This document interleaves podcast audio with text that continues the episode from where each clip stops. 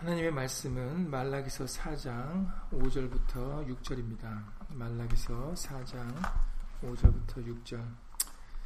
어느덧 시간이 흘러서 이제 말라기도 마지막 끝맺는 말씀을 나가게 되었습니다. 벌써 한 2개월 이상 나왔던 것 같은데 네, 오늘 말라기서 말씀을 시간이 허락하는 대로 어, 마무리를 지면서 어, 저 여러분들이 어, 마지막으로 말라기 선제를 당부 말라기 선제를 통해서 당부하시는 그런 하나님의 말씀에 어, 귀를 기울이고 우리의 마음과 뜻과 목숨과 힘을 다하여 어, 예수님을 사랑할 수 있는 그런 저 여러분들이 될 수 있기를 예수님으로 간절히 기도를 드립니다.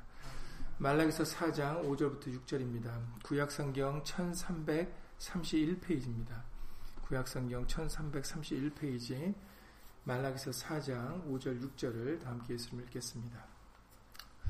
보라 여호와의 크고 두려운 날이 이르기 전에 내가 선지 엘리야를 너에게 보내리니 그가 아비의 마음을 자녀에게로 돌이키게 하고 자녀들의 마음을 그 아비에게로 돌이키게 하리라. 돌이키지 아니하면 두렵건대 내가 와서 저주로 그 땅을 칠까 하노라 하시니라. 아멘. 말씀에 앞서서 잠시 먼저 예수 이름으로 기도드리시겠습니다. 오늘 예수님의 날을 맞이하여서 우리들 예수의 말씀을 다시 한번 우리 마음에 새기고자 예수 이름으로 모였습니다.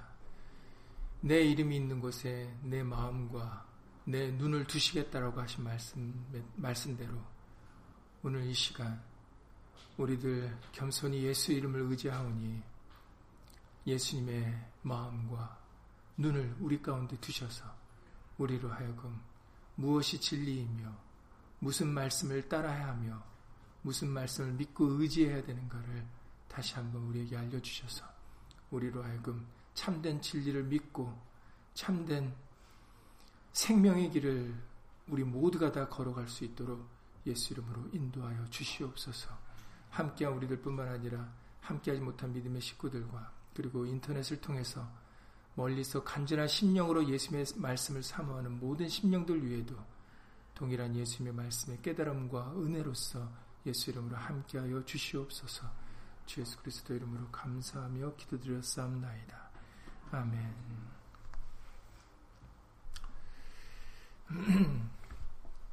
예, 조금 전에도 말씀드렸지만 어느덧 시간이 많이 흘러서 말라기서 사장의 말씀을 이제 끝을 맺는 음, 어, 여기까지 오게 되었습니다. 우리가 말라기 선제를 쭉 그 글을 읽으면서 음, 핵심적인 어, 키워드라고 할지 우리가 단어를 생각해 보면 어, 단연 어, 바로 하나님의 이름을 경외함입니다. 어, 말라기 선지자를 통해서 그 당시에 그리고 오늘날 이 말씀을 읽는 우리 모두에게 전달하시고자 하는 그 내용은 어, 바로 경외하는 마음입니다. 공경하는 마음.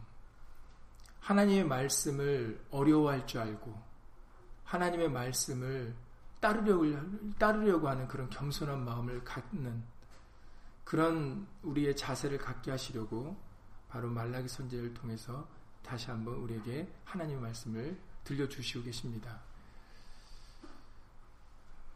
그렇기 때문에 말라기 선제를 통해서 하신 우리의 경고, 그러나 이 경고는 우리에게 위협을 주시려고 하는 경고가 아니라 우리를 사랑하시기 때문에 주신 것이다 라고 말라기서 1장에 쭉 1절 초반부에 우리에게 알려주셨던 대로 어, 정말로 우리에게 어, 하나님께서 우리를 택하시고 사랑하셔서 우리에게 들려주시는 경고의 말씀입니다. 그것을 오늘 지금 5절에서도 밝히시고 계시죠. 보라 여호와의 크고 두려운 날이 이르기 전에 내가 선지 엘리야를 보내겠다 보내 주시겠다라고 하지 않습니까? 이게 바로 하나님은 사랑심을 보여 다시 한번 우리에게 보여주고 계시는 겁니다. 여호와의 크고 두려운 날이라는 것은 이미 말라기서 4장 1절에서도 밝히셨던 것처럼 불로써 심판하실 때를 말씀하시는 거예요. 마지막 하나님의 불로서 심판하신 것은 이미 예정되어 있는 것입니다.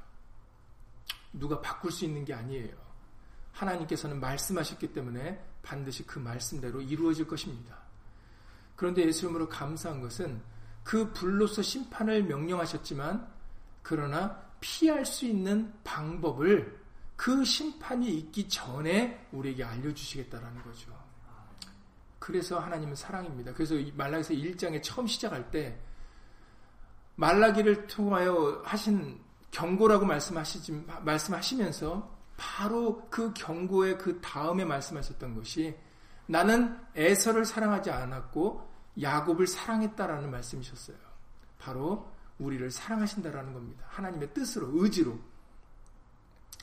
그래서 이 경고의 말씀은 우리를 위협하려고 들려주시는 것도 아니고, 우리를 정죄하려고 들려주시는 것이 아니라, 우리를 사랑하시기 때문에 우리를 살리려고, 우리에게 생명을 주시려고, 다시금 하나님과의 언약이 파기되지 아니하고, 새 언약, 이제 앞으로 예수 그리스도를 통하여 주실 그 새 언약을 우리에게 완전히 이루어 주시려고 우리에게 하시는 그런 귀한 경고의 말씀임을 먼저 밝히셨습니다. 지금 말라기서를 다시 한번 처음과 마찬가지로 끝을 맺을 때도 마찬가지입니다. 보라 여호와의 크고 두려운 날이 이르기 전에 그 날이 이르면 바꿀 수 있다고 그러셨어요? 없었다고 그러셨어요? 없습니다. 여러분들 이미 구약에서 많은 하나님의 역사들을 보시면 알지만 하나님께서는 이미 그 말씀대로 하시기를 작정하시고 그 말씀이 이루어질 때는 결코 그 누구도 돌이킬 수 없음을 알려주세요. 그러니 마지막에 예수님께서 만왕의 왕으로 오셔서 오른편에 양을 세우시고 왼편에 이제 저주받을 자를 염소를 세우신다면 그 순간부터는 이제 오른편에서 왼편으로, 왼편에서 오른편으로 가는 일이 이제 없는 것입니다. 그러니 예수님께서 우리에게 기회를 주실 때 우리는 오른편에 서는 복 있는 자가 될 수 있도록, 복 받은 자가 될 수 있도록 우리 예수 이름으로 말씀으로 예비하고 준비하는 것이 너무나도 중요한 것입니다. 하나님은 사랑이시기 때문에 하나님께서는 심판하시기 전에 그래서 여러분들 잘 아시는 대로 고린도전서 10장 13절에서도 말씀하셨습니다. 고린도전서 10장 13절에 사람이 감당할 시험 밖에는 너에게 당한 것이 없나니 오직 하나님은 미쁘사 너희가 감당치 못할 시험 당함을 허락지 아니하시고 시험 당할 즈음에 또한 피할 길을 내사 너희로 능히 감당하게 하시느니라라고 말씀하셨어요. 이게 하나님의 말씀이고 사랑이십니다. 그러니까 어느 누구도 원망하거나 불평하거나 그리고 하나님의 뜻을 거부할 수 있는 사람이 없어요. 왜냐하면 우리 하나님은 공평과 정의로 다스리시는 분이시거든요. 이처럼 지금 고린도전서 10장, 10장 13절 말씀대로 시험을 우리가 우리의 죄로 우리 그것도 우리의 죄로 우리가 시험을 당하는 것이죠. 그러나 우리 죄로 우리가 어리석게 시험을 당하는 것이라 할지라도 하나님께서는 시험하시기 전에 피할 수 있는 방법을 우리가 감당할 수 있도록 피할 수 있는 방법을 미리 알려주시겠다라는 거예요. 근데 그 소리를 듣지 않으면 그래서 그 말씀으로 돌이키지 않으면 그냥 그 시험이 우리에게 응하고 마는 것이지요.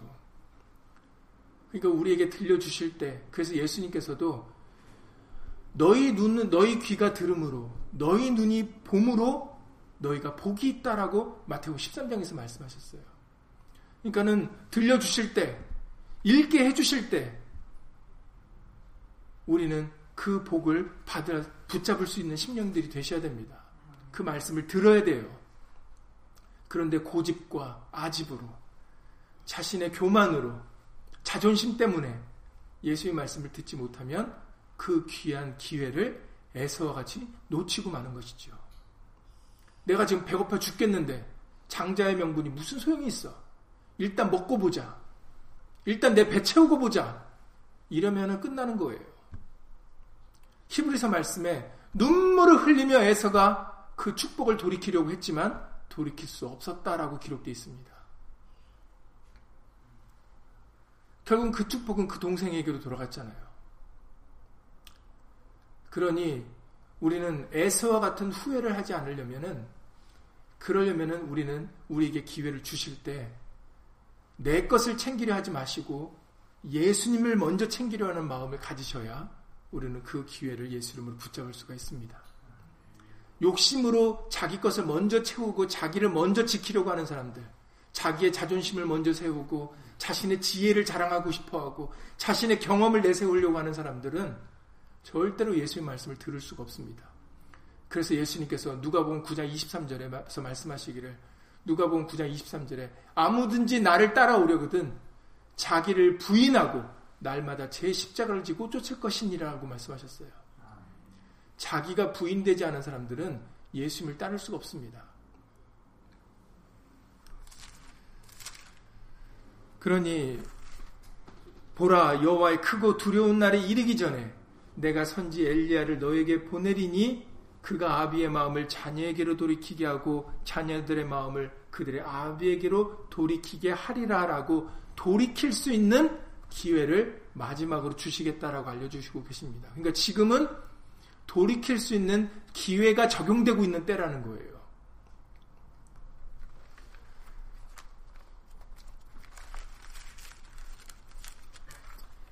그래서 고린도 후서 6장 1절 2절에서 이렇게 말씀하십니다. 고린도 후서 6장 1절 2절에서 우리가 하나님과 함께 일하는 자로서 너희를 권하노니 하나님의 은혜를 헛되이 받지 말라. 가라사대 내가 은혜 베풀 때에 너를 듣고 구원의 날에 너를 도왔다 하셨으니 보라 여기서도 보라라고 강조하시는 거죠.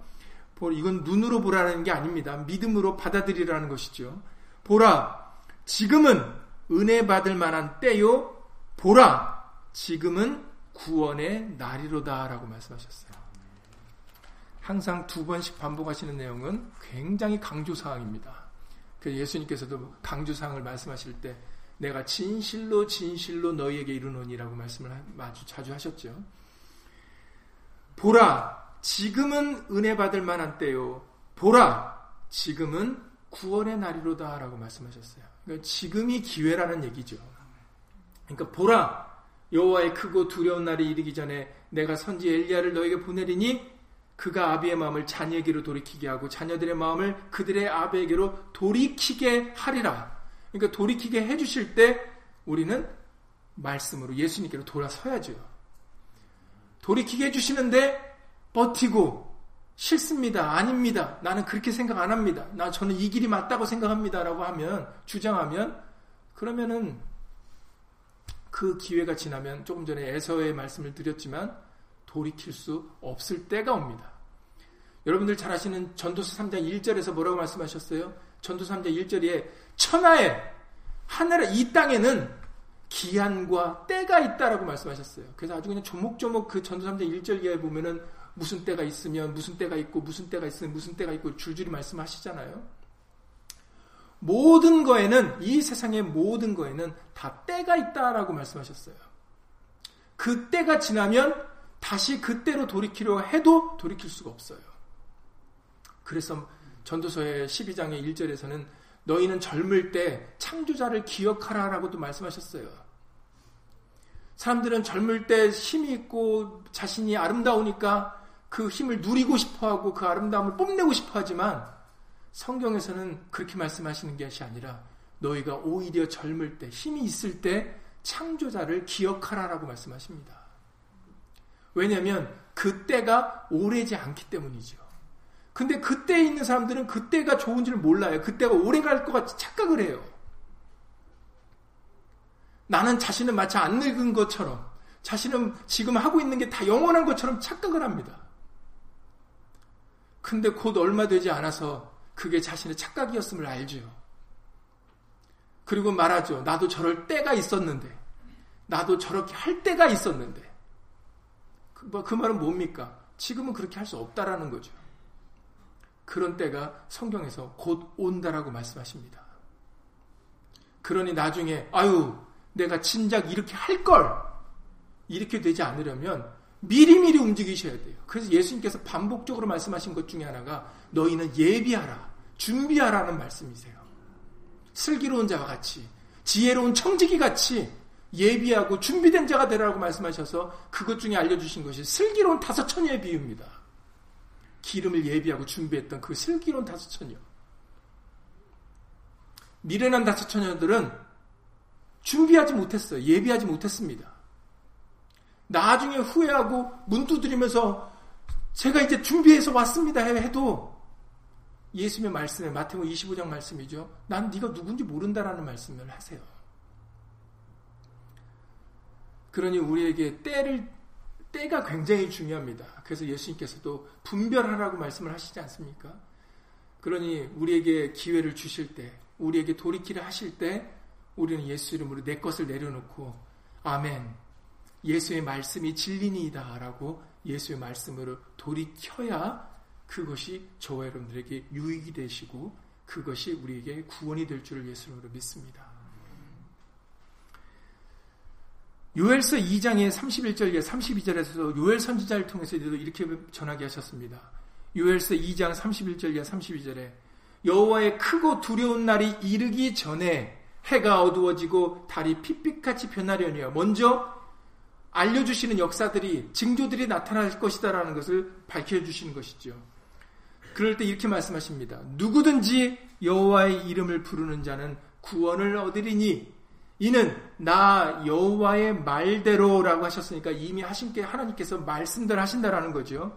시온산과 예루살렘에서 피할 자가 있을 것이며 이게 이제 예수님을 우리 눈을 번쩍 뜨게 하는 말씀이죠. 왜냐하면 피할 자가 있다라는 거예요. 하나님의 심판을 받지 않을 자가 있다라는 거죠. 그러니까는 얼마나 예수님을 감사한 말씀입니까? 지금 말라기서 사장을 통하여 말라기 선제의 마지막 그 말씀을 통하여 우리에게 피할 길을 주시는 거거든요. 여호와의 크고 두려운 날에 이르기 전에 내가 선지 엘리야를 보내서 우리에게 말씀으로 예수님께로 돌이키게 하신다라는 기회를 주시고 있지 않습니까? 요엘 선지자를 통해서도 여호와의 크고 두려운 날에 이르기 전에 해가 어두워지고 달이 핏빛같이 변하는 이런 때가 올 건데 누구든지 여호와의 이름을 부르는 자는 구원을 얻으리니 그 이유는 나 여호와의 말대로 시온산과 예루살렘에서 피할 자가 있을 것이고 남은 자 중에 여호와의 부름을 받을 자가 있을 것이다라는 것이죠. 그러니까 피할 자, 남는 자가 있다라는 이 사실이 저 여러분들에겐 굉장히 소망이 되는 말씀이고 위로가 되는 말씀입니다. 이미 끝났다 했으면은 그냥 끝난 거죠. 그러나 피할 자가 있고 남는 자가 있다라는 거죠. 그 사람이 누구라고요? 누군지는 밝히지 않으셨어요. 그래서 누구든지라고 하셨죠. 그러니까 이것도 예수님 은혜입니다. 만약에 대졸자 이상 아니면 뭐몇세 이상 이런 식으로 커트라인을 정하셨으면 어쩔 뻔했어요. 만약 우리가 그 조건에 들어가지 못하면 어쩔 뻔했습니까? 근데 이 역시 하나님은 사랑이시기 때문에 조건을 두시지 아니하시고 누구든지라고 말씀하셨어요. 누구든지니까는 우리 모두에게 해당되는 거죠. 그러나 조건이 있다면 누구든지지만 여호와의 이름을 부르는 자는 돼야 된다라는 거죠. 그게 말 하나님의 말씀이십니다. 나 여호와의 말대로니까 이것이 하나님이 정하신 하나님의 뜻이라는 거죠. 이것을 이 당시는 다 여호와 이름인 줄만 알았습니다.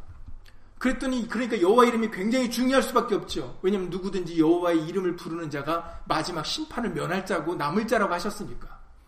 근데 이게 여호와의 이름이 아니라 바로 로마서 10장에서 밝히시기를 예수님이 우리의 주가 되시고 그러기 때문에 이제는 주의 이름 곧 예수 이름을 부르는 자가 구원을 얻을 것이라고 로마서 10장에 10절 이하 13절에서 말씀하셨습니다.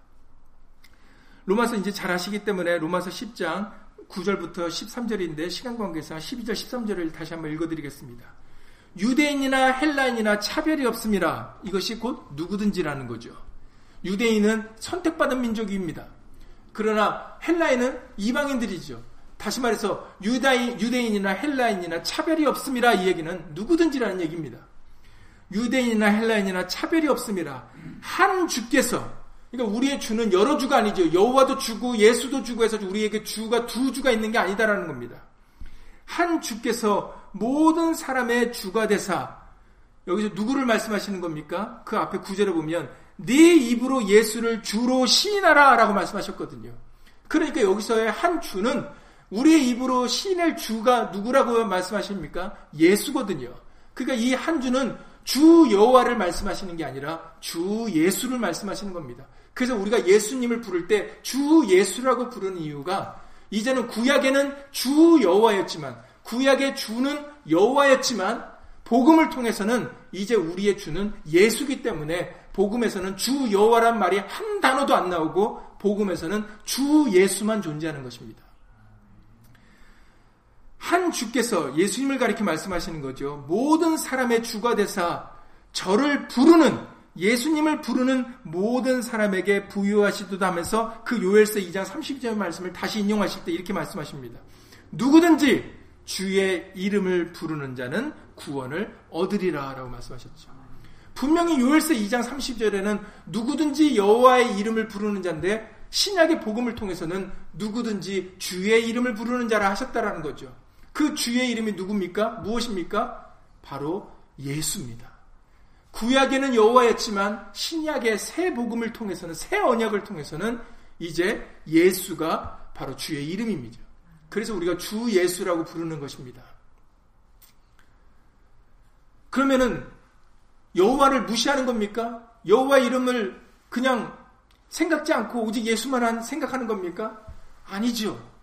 예수님이 여호와 하나님이십니다.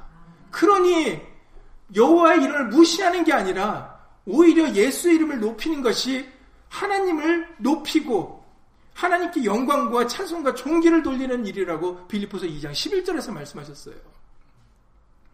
빌리포서 2장 9절 예 11절을 보면 하늘에나 땅이나 땅 아래 모든 무릎을 예수 이름에 꿇게 하시고 이제 예수님을 주라 신하게 하시는 것인데 그것은 하나님께 영광을 돌리는 길이 돌리는 일이라고 말씀을 하십니다. 여호와 하나님을 무시하는 게 아니라 근데 유대인들은 예수 이름으로 하면은 그럼 내가 우리 조상 대대로 여호와 이름을 부르고 여호와를 섬겼는데 그럼 여호와 하나님은 어디로 간 거냐? 여호와 여호와를 그럼 무시하는 거냐? 여호와를 따르는 것이 아닌 것이 아니냐라고 유대인들은 착각을 했어요. 왜냐하면 여호와와 예수님을 따로따로 생각을 했기 때문입니다. 그러나 예수님께서도 말씀하셨던 것처럼 요한복음 5장 43절에서 내가 아버지의 이름으로 왔음에라고 말씀하셨던 것처럼 예수란 이름은 아버지의 이름, 하나님의 이름인 것입니다. 다른 이름이 아니라. 그래서 우리에게 골로새서 3장 17절에 말에나 일에나 다 주 예수의 이름으로 하라고 말씀을 하시는 것이지요. 그러니까 오늘날까지 여호와의 이름을 부르는 사람들은 새 언약을 이해하지 못한 것입니다. 왜 신약에는 여호와 이름이 하나도 기록되지 않았을까? 어떤 사람들은 번역이 잘못됐다고 얘기하는 사람들이 있는데 번역이 잘못된 게 아니에요. 왜냐하면 예수님이 바로 구약에 역사하셨던 그 여호와 하나님이시기 때문입니다. 그래서 말에나 이래나 다 이제는 주 예수의 이름으로 해야 된다는 것이죠. 주 여호와가 아니라 우리 우리의 주는 예수님입니다. 그러니 누구든지 이제는 구약의 요엘서를 말씀하실 요엘서 선지자 당시에는 마지막 때 그 여호와의 크고 두려운 날에 이르기 전에 누구든지 여호와의 이름을 부르는 자가 구원을 얻으리라 말씀하셨지만 이제는 그것은 사실은 여호와의 이름을 증거하려고 했던 것이 아니라 바로 먼 훗날에 말씀이 육신으로 오실 예수님을 증거했던 겁니다. 다시 말해서 누구든지 예수의 이름을 부르는 자는 구원을 얻으리라는 말씀을 이미 요엘 선지자와 말라기 선지자 등 여러 선지자들의 글을 통해서 알려주셨던 겁니다. 여호와의 크고 두려운 날이 이르기 전에 예수의 이름을 부르는 심령들이 되셔야 돼요. 그래서 말라기서 4장의 2절에서 1절 2절에서 말씀하시지 않았습니까? 말라기서 4장 1절 내 2절에서 만군의 여호와가 이르노라. 여기서도 요엘 말씀 같이 나 여호와의 말대로라고 하셨던 것처럼 이것은 개인의 사람의 말이 아니다라는 거죠. 나 만군의 여호와가 이르노라. 보라 극렬한 풀무불 같은 날이 이르리니 교만한 자와 악을 행하는 자는 다 초기 같을 것이라. 지푸라기 같이 다 금방 타버린다라는 것이죠. 그 이르는 날이 그들을 살라 그 뿌리와 가지를 남기지 아니할 것이로 돼 뿌리까지 살라버리니까 그 근본을 불살른다라는 거죠. 그러니까 모든 것이 다 타버리는 그런 아주 무서운 불의 심판일 것임을 우리에게 말씀하시는 겁니다. 그런데 할 것이로 돼, 할 것이다라고 끝난 게 아니라 할 것이로 돼 하니까는 이게 하나님의 사랑이죠 또. 할 것이로 돼 내 이름을 경유하는 너희에게는 의로운 해가 떠올라서 치료하는 광선을 바라리니라고 말씀하셨다라는 거죠. 불의 심판이 있지만 모든 것을 초계같이 살라버리는 태워버리는 하나님의 심판이 있지만 그 중에서 피할 자, 남는 자가 있다라는 거죠. 요엘스 말씀하고 너무 똑같지 않습니다. 이것은 스가랴에도 기록되어 있습니다. 스가랴 13장 8절 이하 9절이죠. 스가랴 13장 8절 이하 9절에 보면 여호와가 말하노라 여기서도 역시 마찬가지입니다. 하나님의 말씀이죠. 여호와가 말하노라 이 온 땅에서 3분의 1은 멸절하고 3분의 1은 거기 남으리니 내가 그 3분의 1을 불 가운데 던져 은같이 연단하며 금같이 시험할 것이라. 그들이 내 이름을 부르리니 내가 들을 것이며 나는 말하기를 이는 내 백성이라 할 것이요 그들은 말하기를 여호와는 내 하나님이시라 하리라. 불같이 시험하실 때 하나님이 너희는 내 백성이다 하는 사람들이 존재한다라는 거죠. 바로 그들이 피할 자, 남는 자들입니다. 그들이 누군가 했더니 누군지는 모르지만 내 이름을 부르는 자들이라는 거죠. 말하기 선지자를 통해서도 내 이름을 경유하는 너희, 너희가 누군지는 모릅니다. 어떤 사람들은 이 너희가 누굴까 하고 막 찾는 사람들이 있는데 어리석은 일이에요. 중요한 것은 내가 이 너희 가운데 들어가는 게 중요하죠. 하나님의 이름을 경유하는 너희의 저와 여러분들의 이름이 올라가야 되는 겁니다. 요엘서 말씀을 통해서도 누구든지 여호와 이름 이제는 예수 이름을 부르는 자는 구원을 얻으리니 이는 나 여호와의 말대로 시온산과 예루살렘에서 피할 자가 있을 것이다라는 거죠. 예수님께서도 예수님께서도 우리에게 로마서 사도 바울을 통해서 증거하신 말씀이 무슨 말씀입니까? 로마서 9장 28절입니다. 27절 이하 28절 말씀이죠. 로마서 9장 27절에서 이렇게 말씀하십니다. 이사의 선지자의 글을 다시 인용하시는 것인데 이것도 이사의 선지자가 미리 말씀을 하신 걸 사도 바울을 통해서 다시 한번 인용하게 하시는 겁니다. 이사야가 이스라엘에 관하여 외치되 이스라엘 무차손의 수가 비록 바다의 모래 같을지라도 남은 자만 구원을 얻으리니 주께서 땅 위에서 그 말씀을 이루사 필하시고 끝내시리라 하셨느니라. 그렇습니다. 모든 것은 말씀대로 이루어집니다. 말씀대로 하신 대로 이제 끝을 맺으실 것입니다. 그런데 뭐라고 말씀하셨습니까? 이스라엘 무자손의 수가 비록 바다의 모래 같을지라도 남은 자만 구원을 얻겠다라고 하셨어요. 다 구원시키지 않는다고 하셨습니다. 그러나 베드로에서 말씀하셨죠. 베드로서 말씀 보시면 하나님은 모든 사람이 구원을 받기를 원하시는 것은 하나님의 뜻이라고 말씀하셨어요. 하나님의 마음이라고 그러셨습니다. 그러나 애석하게도 우리가 그것을 거부하여서 사람들이 그것을 거부하여서 하나님의 마음은 모든 사람이 다 구원받기를 원하시는 것이 하나님의 마음이지만 그러나 사람들이 그것을 스스로 거부하기 때문에 다 구원받을 수 있는 게 아니라 남은 자들만 구원을 받게 될 것이다라는 것이 바로 성경에 기록된 하나님의 말씀이세요. 그래서 이스라엘 자손의 수가 묻 바다 모래 같을지라도 비록 바다의 모래 같을지라도 남은 자만 구원 얻는다. 이 남은 자가 누군지는 몰라요. 근데 누굽니까? 누구라고 는 밝히셨어요. 누군 남은 자의 이름들은 거론되어 있지 않았지만 누구라고 말씀하셨습니까? 내 이름을 경외하는 너희. 내 이름을 부르는 자들. 요한 1서 5장의 13절에 보시면은 하나님의 아들의 이름을 믿는 너희에게 영생이 있다라고 요한 1서 5장 13절에서도 말씀하셨어요. 보세요. 공통적인 부분들이 뭡니까? 바로 예수의 이름이 증거되고 있다라는 거죠. 계시록 14장 1절에는 14만 4천 수에 나온 수가 나옵니다. 또 어떤 사람들은 14만 4천만 구원받는다라고 말을 하는 사람도 있는데 절대 그게 아니죠. 성경에 기록된 인물들은 예표들입니다. 그래 중요한 것은 아 우리도 그 그들이 승리한 것처럼 우리도 그렇게 승리해야 되겠다라는 마음가짐을 갖게 하시려고 14만 4천의 예표를 두신 것이지 14만 4천만 구원받는다라고 말할 수 있는 사람은 아무도 없습니다. 중요한 것은 14만 4천이 누구냐가 중요한 게 아니라 계시록 14장 1절 이하의 말씀에 보시면 여러분들 이제 잘 아시는 말씀이지만 그들은 어린 양과 함께 시온산에 선 남은 자들이라는 거죠. 근데 그들의 이 말을 보니까 바로 어린 양의 이름과 아버지의 이름을 쓴 것이 있다라는 말씀이 제일 계시록 14장 1절에 그 남은 자들이 누구인지를 설명하실 때 제일 먼저 꺼내신 말씀이 바로 그 말씀이세요.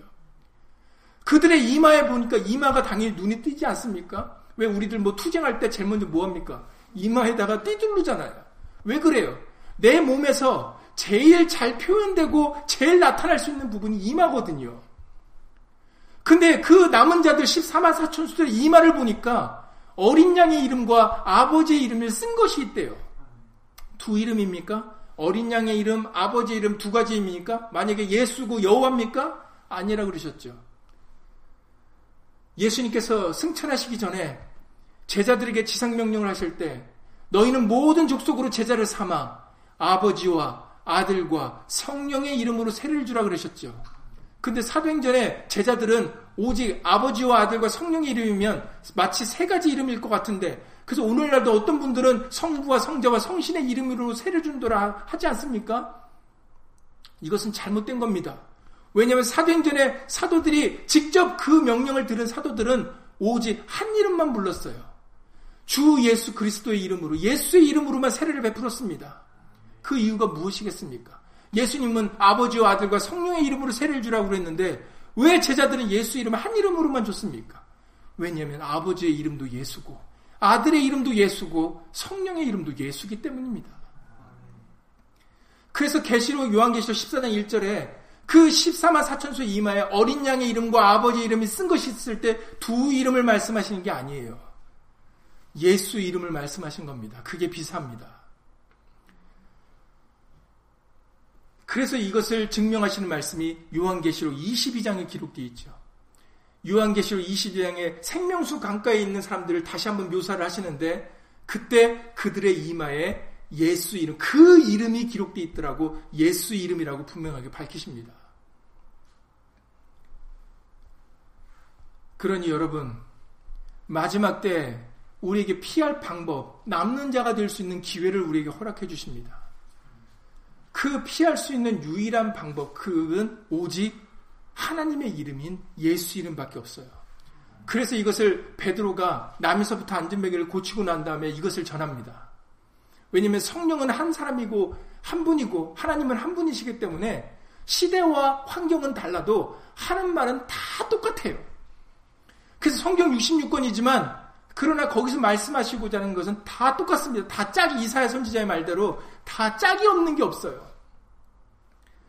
사도행전 4장 12절에서 베드로가 남에서부터 안전뱅이를 고친 후에 사람들이 대제사장과 그 장로들과 모든 사람들이 그 베드로를 앞에 세우고 묻지 않습니까? 사도행전 4장 7절 이하 12절입니다. 도대체 네가 네 건세와 네 이름으로 일을 행했느냐? 그랬더니 베드로가 성령이 충만하여 가로되 그러니까 베드로의 말이 아니죠. 성령이 베드로를 통해서 하신 말씀입니다.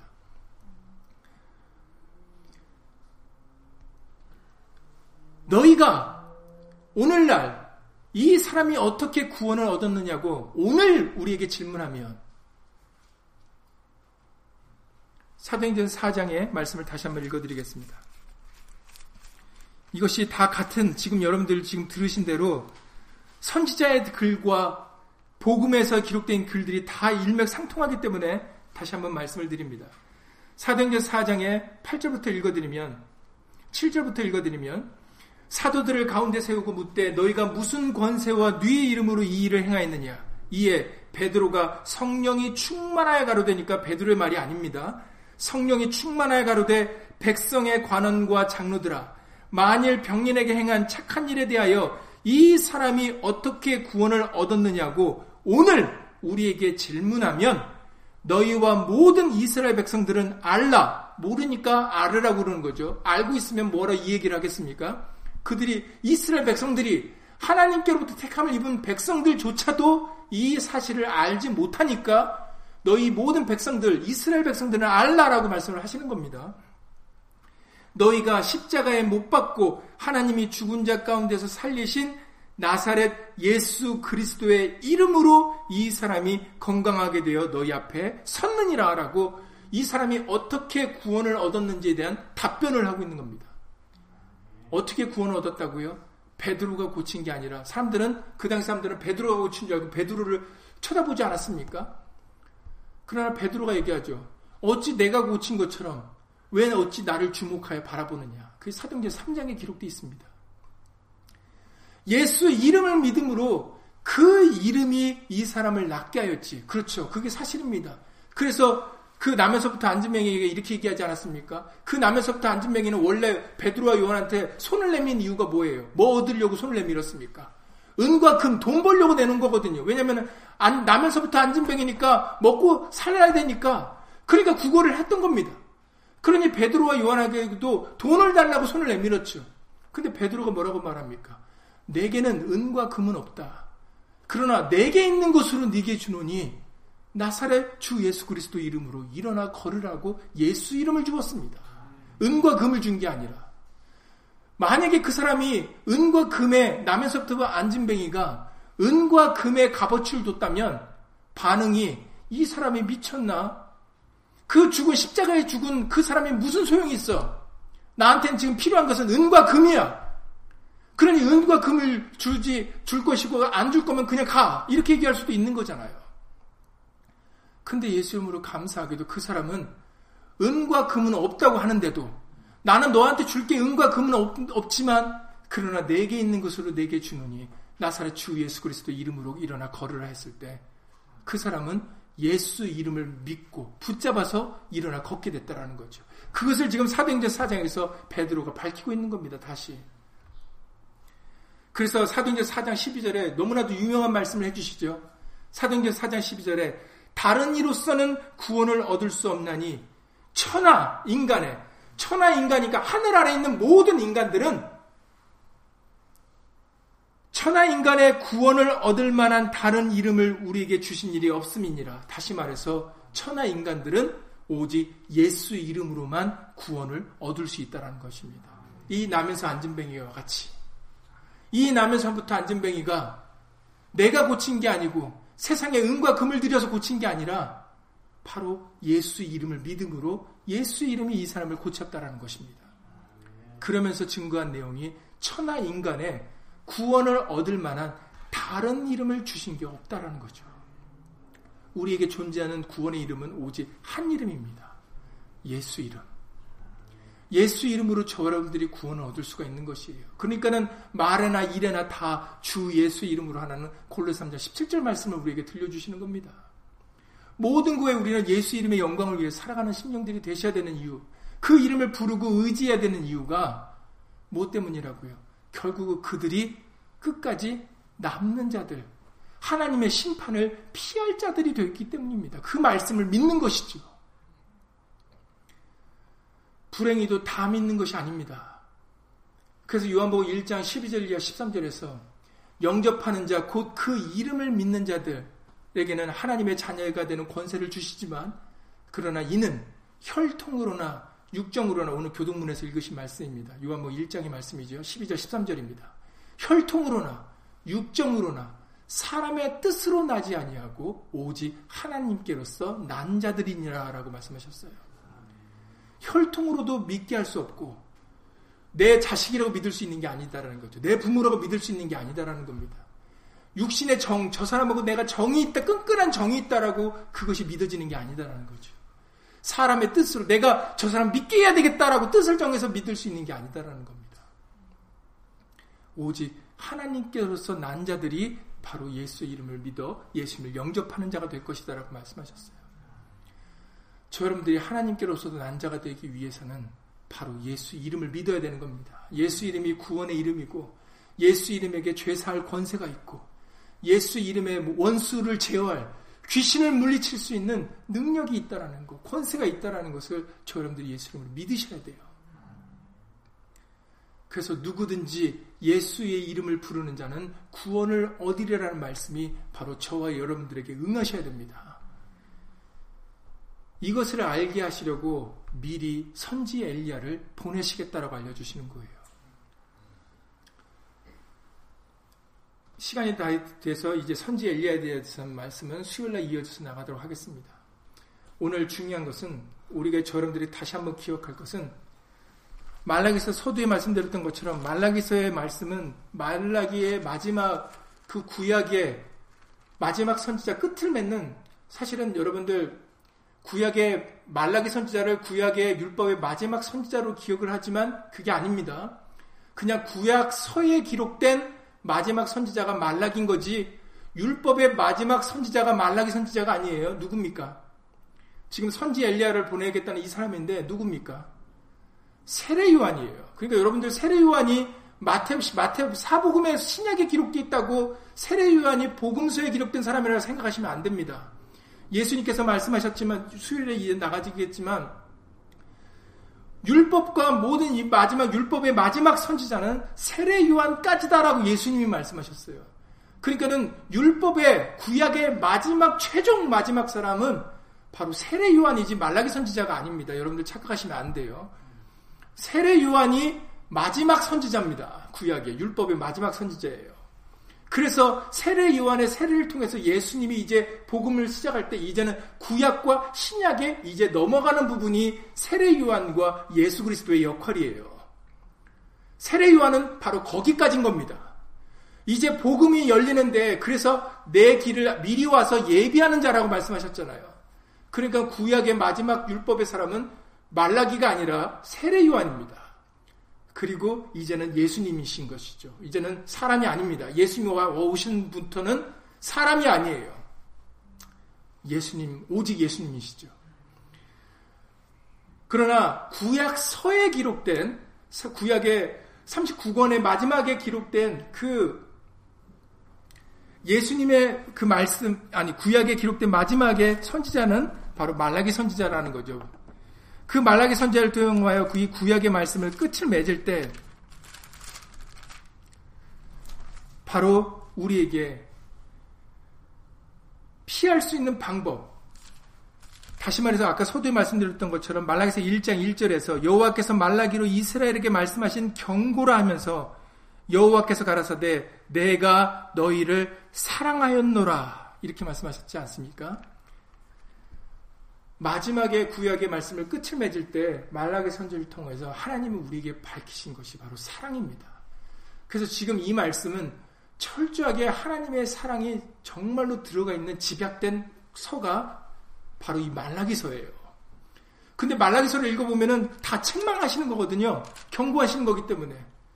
그런데 그것은 정말로 우리를 사랑하시기 때문에 들려주는 책망의 말씀, 경고의 말씀이다라는 거예요.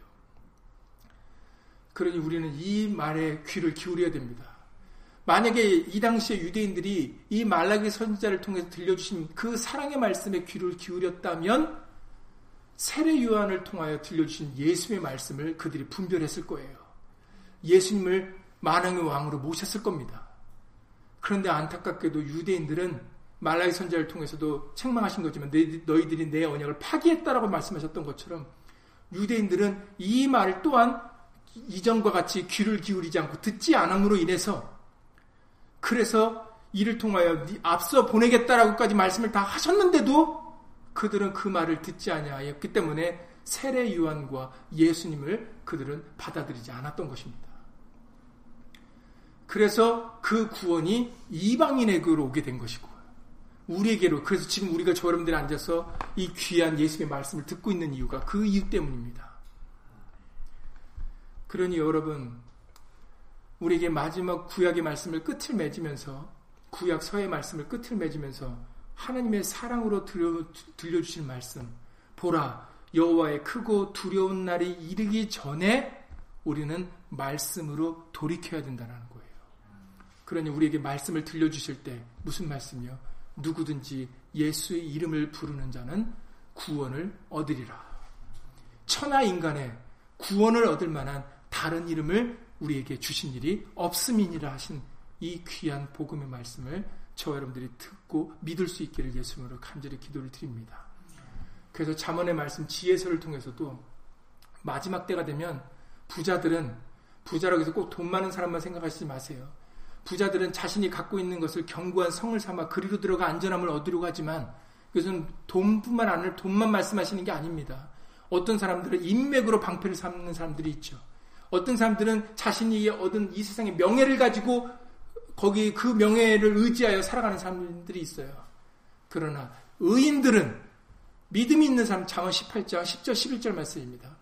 잠언 18장 10절 11절에 의인들은 하나님의 이름을 견고한 망대로 삼아 그리로 들어가 안전함을 얻느니라라고 말씀하셨어요. 그러니 여러분 진실로 이제 우리가 지금 이 말세를 살아가는 하나님의 심판이 이르기 바로 직전에 살아가는 우리 사람들이 우리들입니다. 지금 이 순간 우리들에게 필요한 것은 오직 하나예요. 예수의 이름입니다. 예수님이 우리에게 오직 필요한 존재세요. 그 어떤 것도 아니에요. 돈도 아니고 명예도 아니고 권세도 아니고 이 세상의 것들이 아닙니다. 지금 말세 하나님의 심 크고 두려운 날이 이르기 직전인 지금 우리에게 가장 필요한 것은 하나님의 이름인 예수의 이름입니다.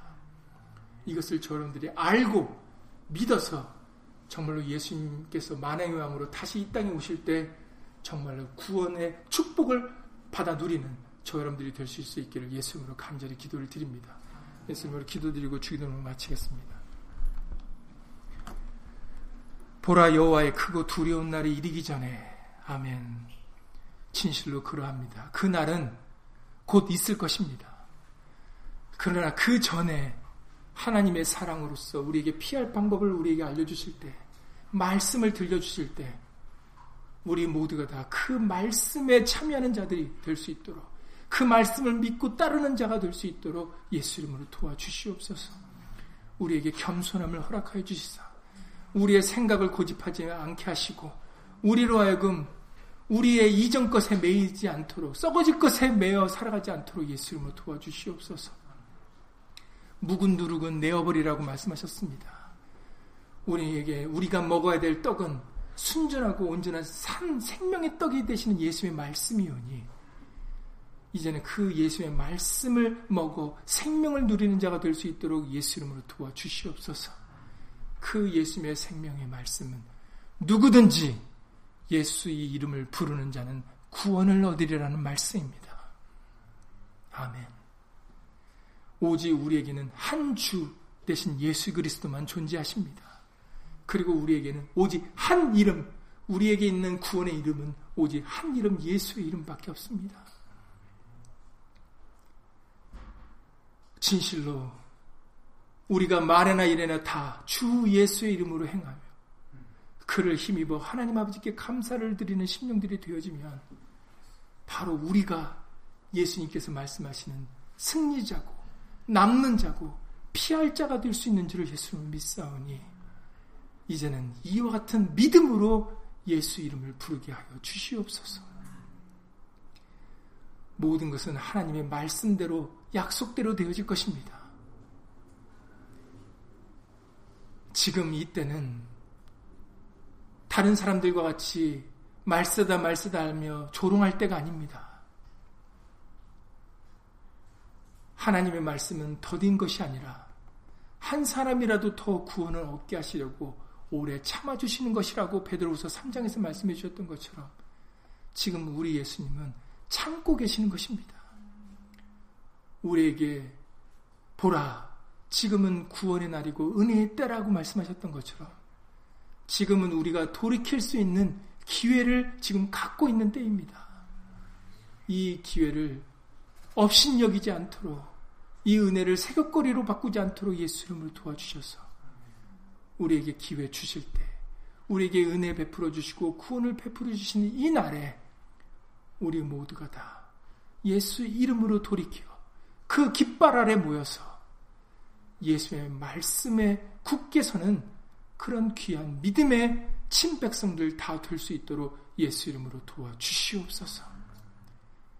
마지막 때는 오직 예수 이름의 깃발, 표대를 하나 세우시겠다고 말씀하셨고 그 표대 아래 모이는 자들이 내 백성이라고 예레미야를 선지자를 통해서도 예언하셨던 것처럼 오늘날 우리에게 예수의 이름의 깃발을 세우셨으니 우리 모두가 다 그 깃발 아래 모여 예수의 말씀으로 무장하여 믿음의 선한 싸움을 싸워 끝까지 남는 최후의 승리자들 예수님의 귀한 성도들이 다 될 수 있도록 예수 이름으로 도와주시옵소서. 주 예수 그리스도 이름으로 감사하며 기도드렸사옵나이다. 아멘. 하늘에 계신 우리 아버지요. 이름이 거룩히 여김을 받으시오며 나라의 마옵시며 뜻이 하늘에서 이룬 것 같이 땅에서도 이루어지이다. 오늘날 우리에게 일용할 양식을 주옵시고 우리가 우리에게 죄 지은 자를 사여 준 것 같이 우리 죄를 사여 주옵시고 우리를 시험에 들게 하지 마옵시고 다만 악에서 구하옵소서 나라와 권세와 영광이 아버지께 영원히 싸움나이다. 아멘.